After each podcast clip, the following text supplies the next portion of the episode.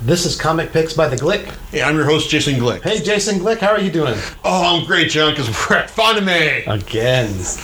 Dear whatever. Yeah. So, Oh yeah, it's like always great to be back at this convention. It's like it may seem like we're like totally, totally in the pocket for them, but that's just because you know like it allows us to get away from where we are and come come and enjoy things in glorious San Jose. indeed, it's real nice out here, and uh, and uh, as more fans begin to converge upon the convention center, we'll see more and more of that fandom come out. However, we're not here to talk specifically about the con, even though we're going to probably be um, going to the Dark Horse panel, correct? Absolutely, Yeah, and, can't uh, miss Carl Horn. Absolutely not. Um, but we are, you do actually have some reviews for us on the table this time. So what do you have? Yeah, that's right. As as it is um, Fanime, that means that means this is like something we have to do something specifically manga related, and this time, well, it's like those of you with long memories. Maybe remember when I talked about um, did a podcast a while back about comics that have never been collected in um, in paperback form. Well, turns out that Dark Horse Comics has a lot of manga that has not been collected in paperback form as well. That only that you can only pick up in single issue form. It's like like whether whether you're industrious enough to seek it out. Now, regular readers may know that I have been very critical about Dark Horse's ability to regularly publish like their titles, such as say um, Ghost Talker's Daydream, the Kurosagi Corpse Delivery Service, Eden, It's an Endless World. Dark Horse has um, really not been um, the best when it comes to um, putting out like like like finishing the titles that they start. It's like in this new modern era, but the thing is like you know like that's that's not that wasn't all that was that, that, that not only was that still the case back in the day that was actually the standard for both dark horse and viz and all of the other manga publishers who did it back in the days when when when manga was published in single issue form so so when I'm talking about like series that you know ha- haven't been collected, I mean this is stuff that you know got like six issues back in like um, 1994 and was never heard from again. You know, or you know until like I went to a panel at um, at AX back in 2015 or so, and it's like and and Carl Horn and and Philip Simon talked about like some of the some of the series that they said, hey, you know what, we did these back in the 90s and we were never able to col- collect these. Well, that's so I figured like, okay, it's like well, I mean, there's like manga out there that's like you know that like manga out there that I haven't read and hasn't been collected. You know, it's like I I you know I, I want to read this. I want to check it out. It's like because you know, hey, while I am a hardcore um, trade waiter when it comes to reading my comics, the one sure way to get me to buy a single issue comic is to make sure it is never reprinted in um, trade paperback form. Such is the case with these um, with these um, manga I'm going to talk about from Dark Horse Comics. Now, um, some of these um, I imagine I were um, not ever reprinted because of rights reasons. That Dark Horse, like for whatever reason, didn't ha- doesn't have the rights to, to, to um, bring these into um, trade paperback form for whatever reason, or just the fact that it's really that terrible that you'd never want to um, read them again. Such is the case with the title that I'm first I'm going to talk about, a title called Chrono War from creator Kazumasa Take- Takayama. It involves. It starts off. Um, um, reg- um, involving a uh, like involving um, parts of Tokyo being evacuated due to a uh, satellite that's supposed to crash land there. But there's also some drama um, being like in the middle in the midst of this. There's a uh, it's like there's a guy guy named um, uh, Machida who. Uh, yeah, yeah, Machida, who um, like apparently like I'm stabbed, stabbed his business partner. Now he's being tracked down by the cops, and apparently there's also a housewife named um, it's like named Chiaki. Was it was it Chiaki? God damn it! Why can't I remember her name? Yeah, Chiaki, um, who is it's like who's also um, has some sort of connection to Ma- Machida as well. It's like while um, it's like well, uh, Machida encounters Chiaki as he's um, trying to make his escape. Um, the satellite crash lands, and time stands still. Because it turns out that the uh, satellite was carrying an alien intelligence from a civilization that died um, several um, like several hundred light years ago. Like and, and is now um, trying to trying to determine like, you know how like is like is Earth a suitable place to help rebuild its um, it's like its or its civilization. Now there are some decent ideas in it's like in the sense that um, it's like so in, in the whole like fact that like you know most of these um, manga takes place in the world where time stands still. It's like and it's like and Machida and Chiaki and the t- detective have to work things out. It's like on on their own terms, and that's kind of cool. But the um, actual like character dramatics are very it's like very very formulaic. The uh, detective um, winds up um, going insane because of the uh, like because he was the first guy that the alien intelligence tried to download all of his memories into, and um, Machida and Chiaki were apparently the, were, were the beneficiaries of the fact of this um, test procedure. But now the detective has kind of gone crazy in the sense that hey, you know, it's like now we can make this make this whole world like new or like we're, we're freedom from from like from obligation and it's like and regulations and everything and it's kind of like oh that's he's just gone crazy and like even with the uh, like the, the time stop stuff like there's also the fact that um that uh, Machida is eventually revealed to have been been in love with uh, since you know they were they went to high school together, and apparently he was um, it's like also working on like the uh, like when she went off to Tokyo to become a star, he was kind of like like always there watching her. It's like working as a uh, it's like as a, as a hand as a tech hand on her films, and it's kind of like oh that's kind of creepy, and um, it's like he he never really evolves beyond kind of like the like a stalker type persona. It's like and um well the uh, series does get off to a good start in, like presenting Chuck, he's kind of like someone who's able to as someone who was able to use this um, this tech, this alien tech, to move around. Um, well, the first image of in the series is her saying like, "Hey, you know, what, there are some things worth fighting for." You think, "Oh, great, we're going to get a, a, a solid, a strong female protagonist right here." But no, she's kind of like the, she's ultimately really be dependent on um, on Machida saying, "Oh, you know, like I, I love you." It's like because she can't summon the will up to um, take on the de- detective on her own terms later on in the series. The art is also kind of fairly amateurish for the most part. I mean, it's decent enough, but it's like it's it's really not all that impressive for like for the most part. I mean, I can it, if you were in if you're living like in the 90s and you were like hungry to like uh, experience like everything that manga had to offer, then yeah, I can see you getting into Chrono War.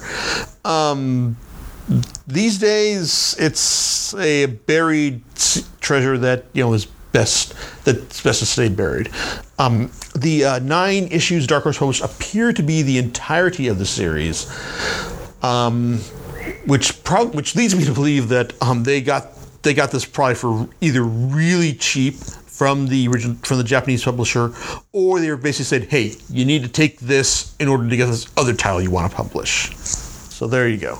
Don't expect to see Chrono War um, reprinted in a uh, it's like in a nice uh, one volume edition, like uh, like say um, the Two Faces of Tomorrow was, but um, there you go. Anyway, on a more positive note, and something that I'm just a little bit more surprised that Dark Horse didn't try to reprint back when the back when um, the like um, like the unflipped manga, but back when the manga boom was going. Um, there is Hellhounds, Panzer Cops. Now, if you're wondering, like you know, hey, it's like okay, that's uh, kind of the incendiary title right there in the sense that hey, um, there's like when you talk about like you when you talk about like say Panzer cops, you think like hey, you know, Panzers, like you know, like the tanks that Germany used in World War II. And that's kind of like quasi Nazi Nazi imagery right there, huh? Well, that's you're not too far off right there. But the thing is that um, Hellhounds is actually set in the world of Mamoru Oshii's um, Jin-Roh, the Wolf Brigade. This is the this is a um, picture of a Japan who um, who slowly descended into fascism after World War II, when they um, created a special um, Capitol Police that was developed first to um, take out um, organized crime, but then but eventually um, was used on the front lines to take out it's like the uh, and the guerrilla rebellion against the the, the, totalitarian government that rose up in its place. Now, the six issues of um, Hellhound's um, Panzer Cops are kind of a uh, nice survey of the uh, like, of, of the world Osh- like Oshii created. It's like the first the first issue has um, like has a nice inversion of the story of like how how a lone wolf type character um, like wor- comes to work with the um, like with the Panzer Cops, and um, you know it's like well these you know these stories go. It's like you know he's he's the lone wolf. He doesn't play by anyone's rules, but um, it's like but he's gonna like uh, save the day in the end. Nah, it's the nice. It's like I liked seeing um, the first issue is probably the strongest of the series in that in the twist that it provides.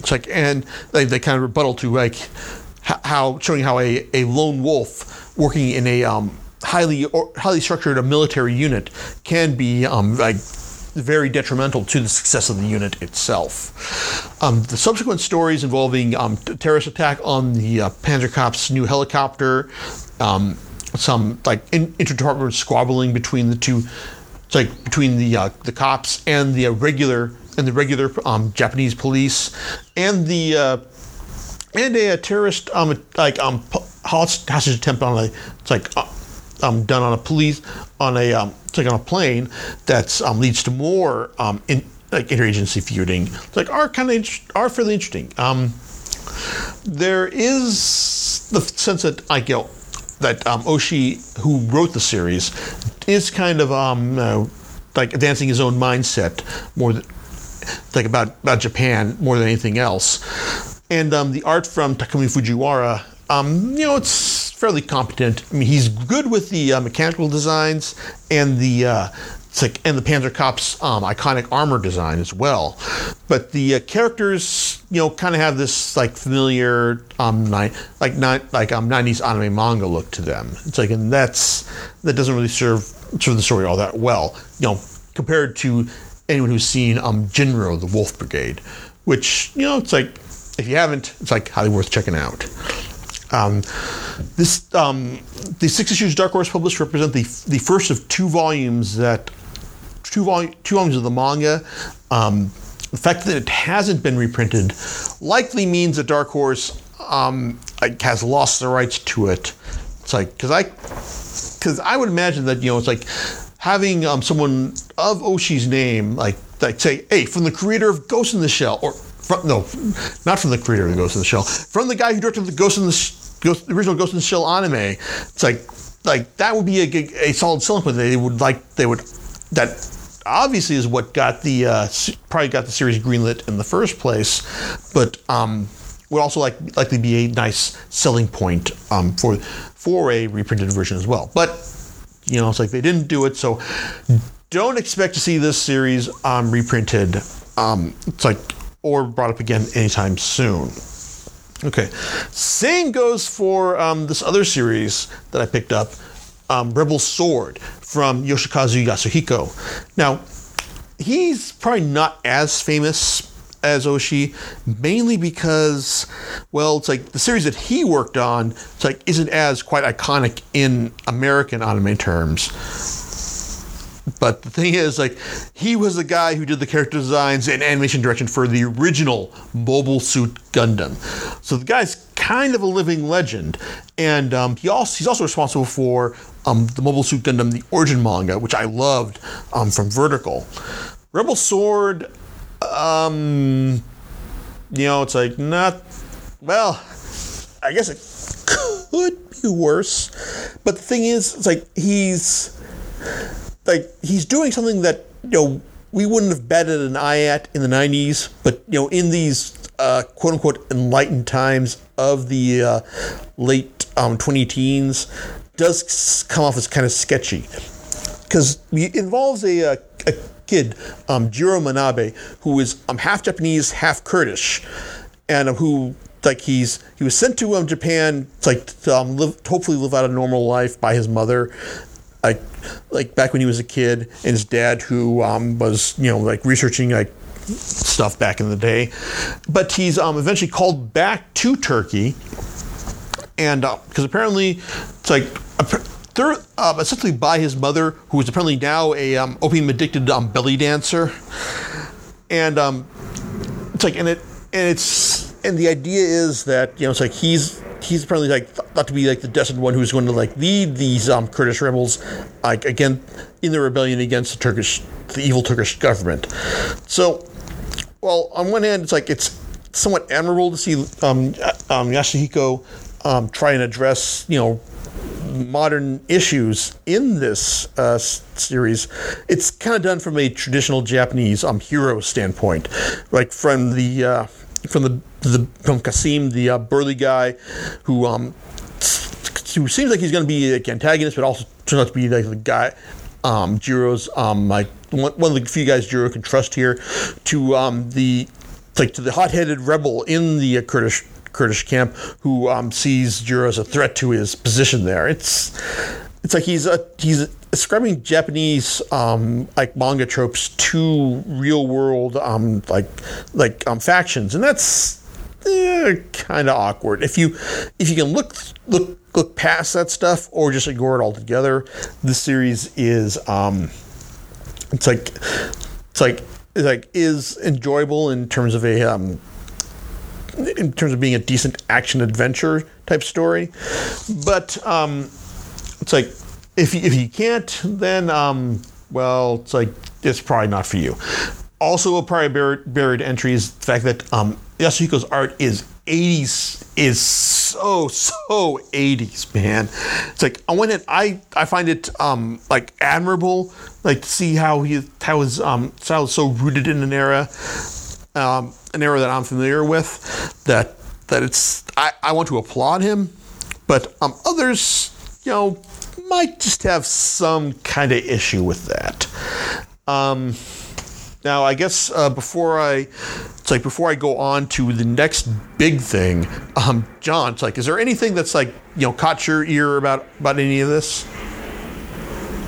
I have no problems with 80s style um, artwork like that. Okay. However, I understand your point of view, so I I understand. Yeah, I don't either, but I mean, I'm just saying that there, that, you know, there's some people out there who just like look at this and they're like, man, this That's is dated. Uh, that style is so dated. Yeah, I get Exactly. it. I totally get that. You know, although I will just, just uh, yes, I'm going to reveal. I have a daughter, and she actually is now beginning to appreciate older manga and uh, anime styles. And I'm like, because she's a fan of the the medium itself. So, oh, this, this would be a good litmus test for her then. mm, yeah, she's a true millennial.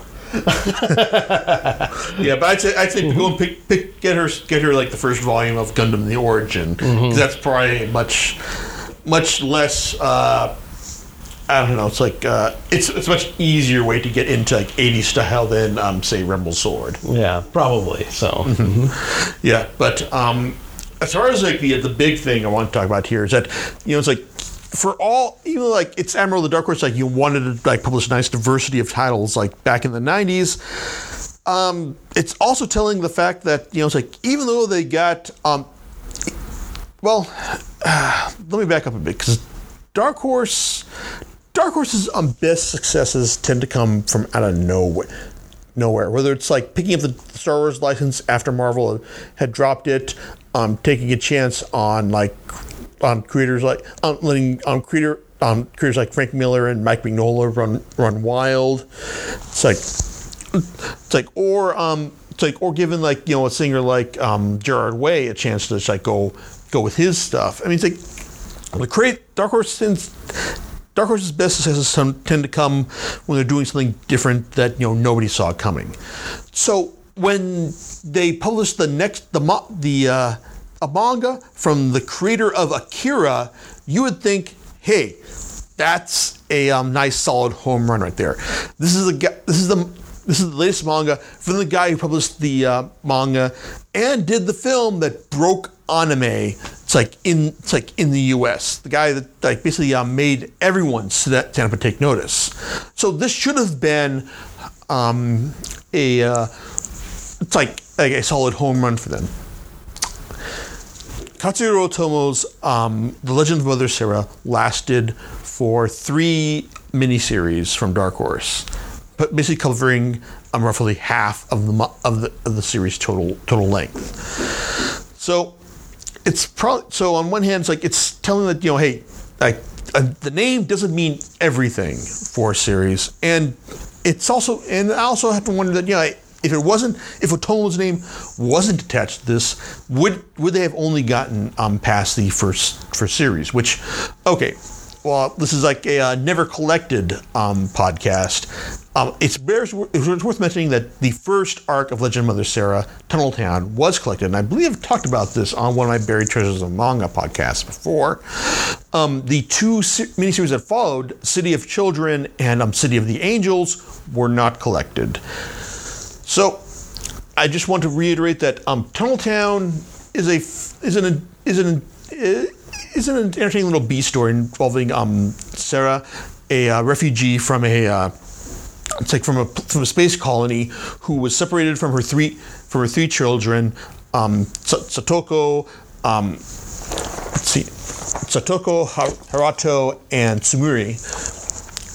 And um, she and when we in, were introduced to her like on like like on the Earth, like she's trying to like like find out what happened to them. So it's like you know you got a solid premise, premise right there, and also it's it's clearly sounds that Sarah is kind of a badass in her own right, and so she's like very very capable of handling herself. It's like and like um and being a great it's like a great strong strong female protagonist. Um, the first the first arc, which is the only one that was collected, Tunnel Town, like shows you what happens when um, she mixes it up with the uh, it's like with the people uh, with the um, residents of a town who are like like bowing down to the um, Mother Earth um, faction, which is the um, environmentalist faction that has become radicalized into a military front, as opposed to um, the Epoch group, which is kind of like the uh, they're like the progressives, but you know they're basically all the um, the tree huggers and the uh, it's like and the progressives have both been radicalized into military groups, and so like they're just like you know completely at odds with each other. It's like this will this will be important later on, but for now it's like they're just like you know it's like they're just kind of like like bad guys for the um, for the first couple arcs. Tunneltown, like overall isn't bad. Um, City of the Children and City of the Angels aren't all that great for the most part because City of the Children basically has Sarah and her oh oh god that's right I have to talk about um, Sue. Um, Sue is um, her short black um, mer- um, merchant um, companion who, if I'm being charitable, is kind of a color colorful, like um, constantly scheming type guy. If I'm being um, very critical, he's like he's a fright. He's a he's a he's an awful racial caricature of of Japan.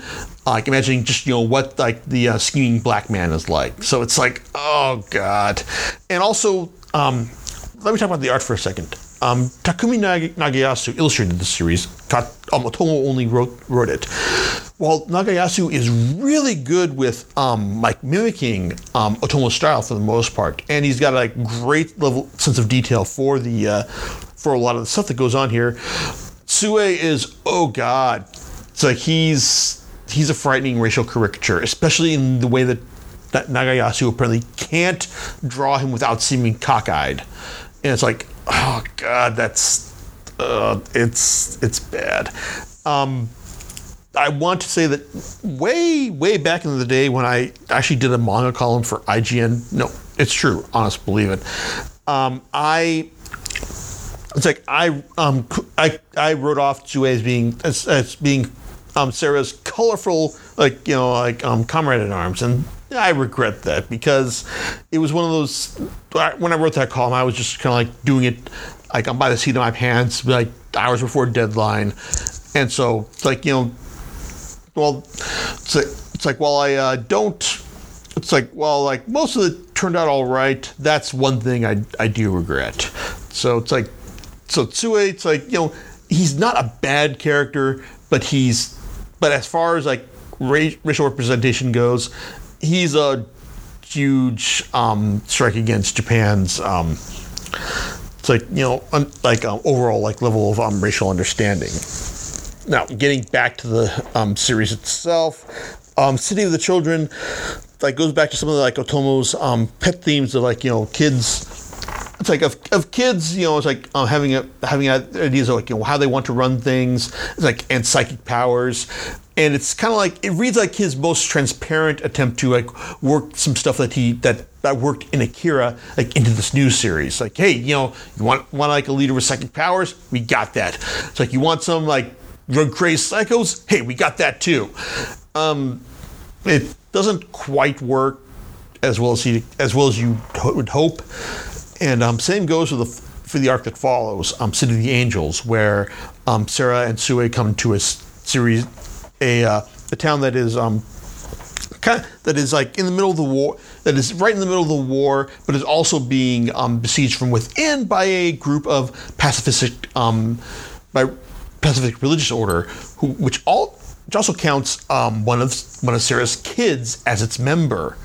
So that's the uh, the main the main arc, main drive of this arc as well. But at the same time, though, it's like it's re- it feels really stretched out for the uh, let's say how many is it? The uh, nine issues that it runs. So it's and also the um, end of the arc involves a very um, sentimental saccharine story moment where it's like where the, where the girl's religious um, fervor is revealed to have saved everyone. It's like and um, like there's a giant rainbow. It's like in the in the end as well. It's like it's like oh god, Otomo, you should know better. God damn it. well, it's also I also want to mention that the final issue of um, Legend of Mother Sarah, published by Dark Horse, involved a little brief editorial saying that, hey, um, well, we'd like to continue the series. That's not going to happen because it's not selling well. I I appreciated that in the sense that you know it's like it, Dark Horse is directly telling telling its its readers, hey, you know what, series isn't coming back, and this is the reason why. It's a lot more consideration than we get in the modern era, where you where it's like you actually have to ask track down one of their guys at convention and ask them, "Hey, is this series on hiatus?" Which basically means canceled. It's like and they, and getting them to say yes. It's like then there you go. So it's it's a lot more considerate. I'd like to see this level of consideration, it's like from Dark Horse of of the modern day compared to what we got right now. Now, that being said, like hear, hearing me talk about how like the uh, uncollected um, issues of the Legend of Mother Sarah um, weren't all that great. Well, you know, it's like what happened to the, the back half of the series, the part that Dark Horse didn't publish. You might think that, hey, well, the, the, the this first half was had issues. Well, gee, that's why we want to read the second half. here's the here's the best part, everyone, and um, because it turns out that um, the series actually gets better like at, once it gets into the um, fi- gets into the back half when we meet up with um, Sarah's other one of Sarah's other kids, um, Harato, who was leading a, uh, a, a rebel gang like throughout the like um, fighting against the uh, the ideologies of um, Epoch and Mother Earth. It's like, and also the idea that um, Epoch and Mother Earth are now fighting, uh, trying to um, find some sort of peace accord as well. It's like this. So, and then you throw in the fact that hey, turns out that not all the colonies um, that that that um, started the evacuate that that started the evacuation that Sarah did back in this when the series started. Turns out there were also still people up there, and now they're coming back down to Earth as well. The um, the back half of the series, which if you're wondering, like Jason, well, how did you read this? Do you know Japanese? No, I don't. God damn it! This is um, this is all through the magic of scanlations, through the good people at um, Batoto.to. Well, okay, Batoto.to is just you know, hosting these these things. This is actually by some people who um, scanlated it back in 2013. And um, okay, the scanlation job is highly dubious. I mean, anyone with a rudimentary under, understanding of English will look at this and go, "Okay, yeah, um, you guys need some work on it, seriously."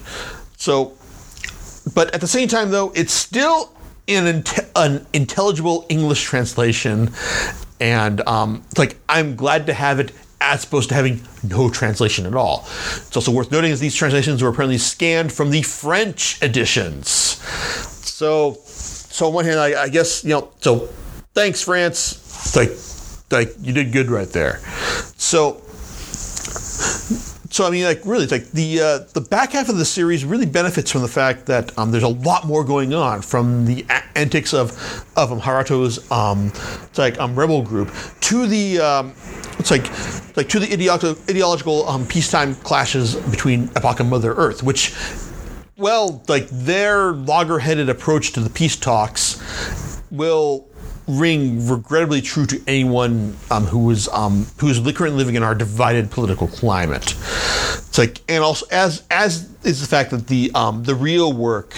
Um, in terms of negotiating peace between the two, apparently is happening behind closed doors, as opposed to you know it's like in the uh, like open open area with everyone where everyone can see what's going on. It's like and the uh, like the return of the colonies is also like a a, a crazy twist that um, works that works pretty well and it's like over, overall. It's like when I it's like it's like I I was kind of um like it's like worried about like you know just checking out like see how this how the series would uh, series would end after um it's like after checking out finding out there were scanlations for it but the more I read of this of this of the back half, the more invested I got into it to the point where it's like, hey, you know what? It's like I think I can put off playing video games for a while just to finish um, like how this is going.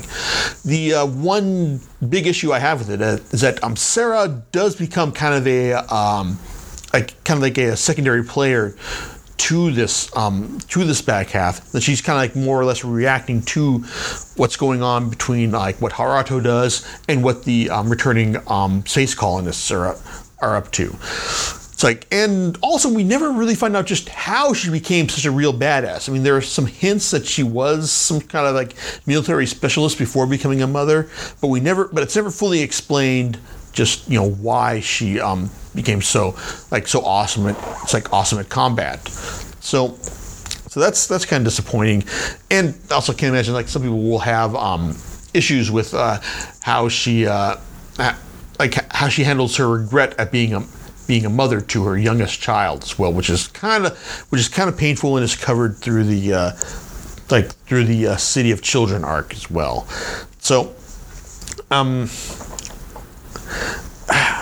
okay, if as far as um, as far as like the best um, uncollected stuff from Dark Horse goes, um, strictly speaking, it's um, Hellhounds, Panzer Cops, because that's that's an interesting look at one of um, Mamoru Oshii's um, like um, created created worlds. It's like, and I'd love to see more more of it. In fact, I'd love to see the second half of it because because while the uh, first the volumes of Dark Horse were actually rescanlated by another group who has a um, similarly shaky grasp of the English language as the people who did the uh, translation as of the back half of The Legend of Mother Sarah.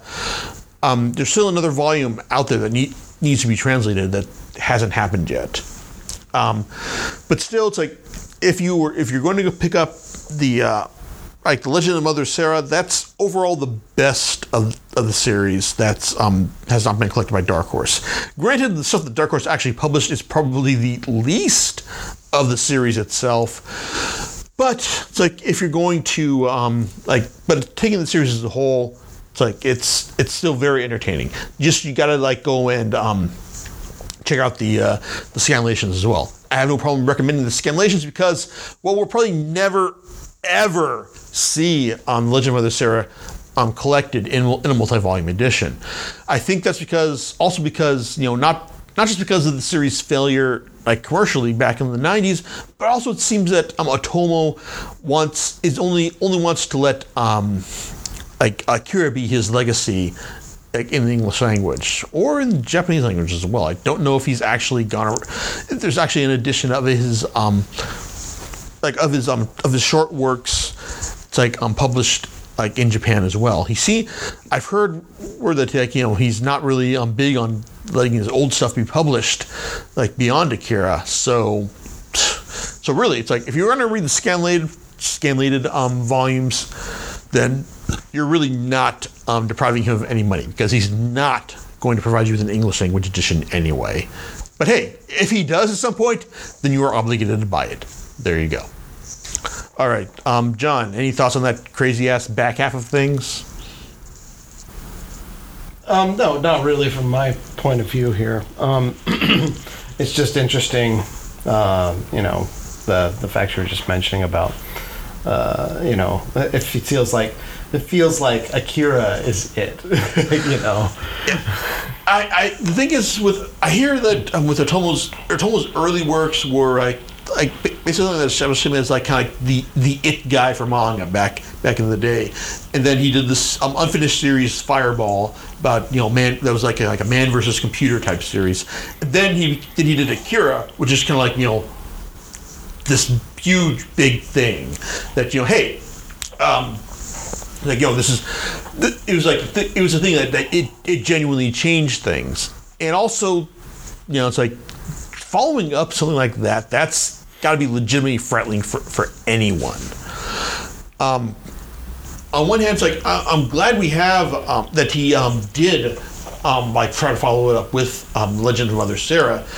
Um, i mean no it's not as good as akira but I still thought it was like enter- entertaining on its own terms. I mean, and you know, it's, a, it's kind of disappointing that we haven't seen that he hasn't been, done a lot of manga since, like mostly focusing on um, on on on anime works like um, like the Short Peace Collective and Steam Boy, or live action stuff like um, like the Mushishi movie. So, so like I mean, like I'd still I'd still love to see um, him do more or sorry, I'd love to read more stuff from him. But um, you know, it's like after you've done Akira, you know, trying to follow that up, that's huge daunting task for anyone. And if he and if he doesn't want to do it, then I yeah, I kind of understand that.